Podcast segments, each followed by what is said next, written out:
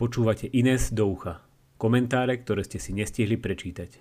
Táto vláda sa opustila. Komentár napísaný pre denník SME. Od mikrofónu vás pozdravuje Robert Chovanculiak. Vláda plánuje použiť 1 miliardu eur na navýšenie platov verejných zamestnancov. Počas najbližších dvoch rokov vzrastú ich mzdy o 21%. To je v zásade suma, ktorá pokrýva očakávanú infláciu tento a budúci rok. Vláda tento krok oznamovala na pompeznej tlačovke ako výbornú správu, ale zabudla oznámiť dva veľké problémy. Čo zamestnanci v ostatných odvetviach? A čo na to verejné financie? Štatistický úrad nedávno oznámil, že medziročne poklesli reálne mzdy zamestnancov v 12 odvetviach z 19. Za väčšinu z týchto zamestnancov nikto nespraví tlačovku a nikto im negarantuje, že im o infláciu zrastú mzdy, aby sa im neprepadli reálne príjmy. Naopak, budú to títo ľudia z rôznych odvetví súkromného sektora, ktorí cez budúce vyššie dane zaplatia zvýšenie miest zamestnancov vo verejnom sektore. Tým zamestnancom vo verejnom sektore, ktorým za posledných 14 rokov vzrástla mzda na dvojnásobok, pričom v súkromnom sektore za rovnaký čas vzrástla len o 70%.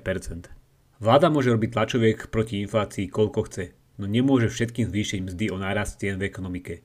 Keby to bolo možné, inflácia by nebol problém. Jediné, čo môže vláda robiť, je prerozdielovať inflačné náklady medzi rôzne skupiny obyvateľov.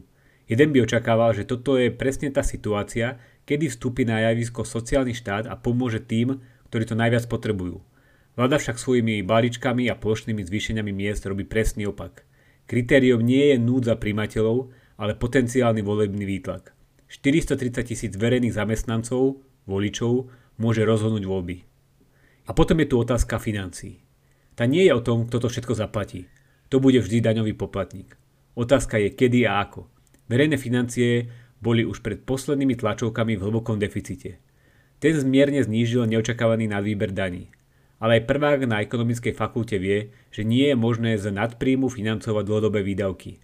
Pričom neviete, či vás budúci rok náhodou neprekvapí neočakávaný podvýber daní, nezačne recesia alebo nebude aj vojna. Čo však viete je, že budete musieť valorizovať dôchodky a dávky a že už teraz rastú úroky na dlhopisoch, čo znamená, že zadlžovanie bude drahšie. A to všetko v situácii, keď nám medzinárodné organizácie odkazujú, že máme druhú najhoršiu udržateľnosť verejných financií v Európskej únii. Čo by robila vláda, keby je záležalo na zodpovednom hospodárení? Napríklad prepušťanie. Od roku 2012 do roku 2021 vzrástol počet úradníkov v štátnej správe o 3000. Tu sa nerozprávame o učiteľoch, sestričkách a lekároch, ale o skutočných úradníkoch, ktorí šermujú pečiatkami a prekladajú papiere. A pritom v roku 2012 sme nemali nejakú štíhlu štátnu správu, kde nebolo koho prepustiť. Veď to bol rok, kedy sa spúšťala slávna reforma ESO. Efektívna, spolahlivá a otvorená verejná správa. Táto reforma počítala aj s prepušťaním, no nepodarilo sa. A zdá sa, že táto vláda pokračuje v tomto trende. Len zavedenie krúžkovného malo znamenať plus 500 ďalších úradníkov, ktorí budú kontrolovať krúžky. Následne ministerstvo financí tento odhad v parlamente stiahlo, ale uvidíme, či aj skutočne nikoho nového nezamestnajú. A nedávno vláda schválila vznik novej agentúry štátom podporovaného nájomného bývania, ktorá skôr či neskôr tiež priláka nových úradníkov. Nehovoriac o pláne obnovy, ktorý potrebuje na svoju realizáciu ďalšie stovky úradníkov. Jednoducho plán ministra financí z daňovej revolúcie na prepustenie 2% verejných zamestnancov, teda nejakých 8800 ľudí, znie v tomto kontexte smiešne. A podobne by sa dalo pokračovať aj v iných oblastiach. Napríklad pri učiteľoch je plošné zvyšovanie platov to najjednoduchšie, čo môže vláda spraviť. A robili to aj minulé vlády. Za poslednú dekádu vzrástli mzdy učiteľov zo 100% priemernej mzdy v hospodárstve na 126%.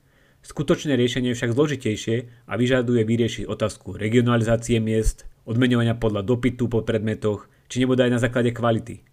Plošné zvyšovanie pomôže tej polovici učiteľského zboru, ktorá je v školstve už dlhé dekády a už minulý rok zarábali viac ako 1500 eur. Vôbec to nevyrieši problémy začínajúcich učiteľov, učiacich informatiku, matematiku a učiteľov žijúcich v okresoch s vysokými nákladmi na život. A takto by sa dalo pokračovať ďalej. Od neadresného a drahého sociálneho systému, cez deficitný dôchodkový systém až po problémy v zdravotníctve. Riešenie problémov v týchto oblastiach však vyžaduje viac ako bombastické nápady, veľkolepé tlačovky a farebné grafy na LCD obrazovkách. Dokonca je to presne naopak. Tieto nápady a tlačovky vytláčajú energiu a pozornosť od skutočných riešení.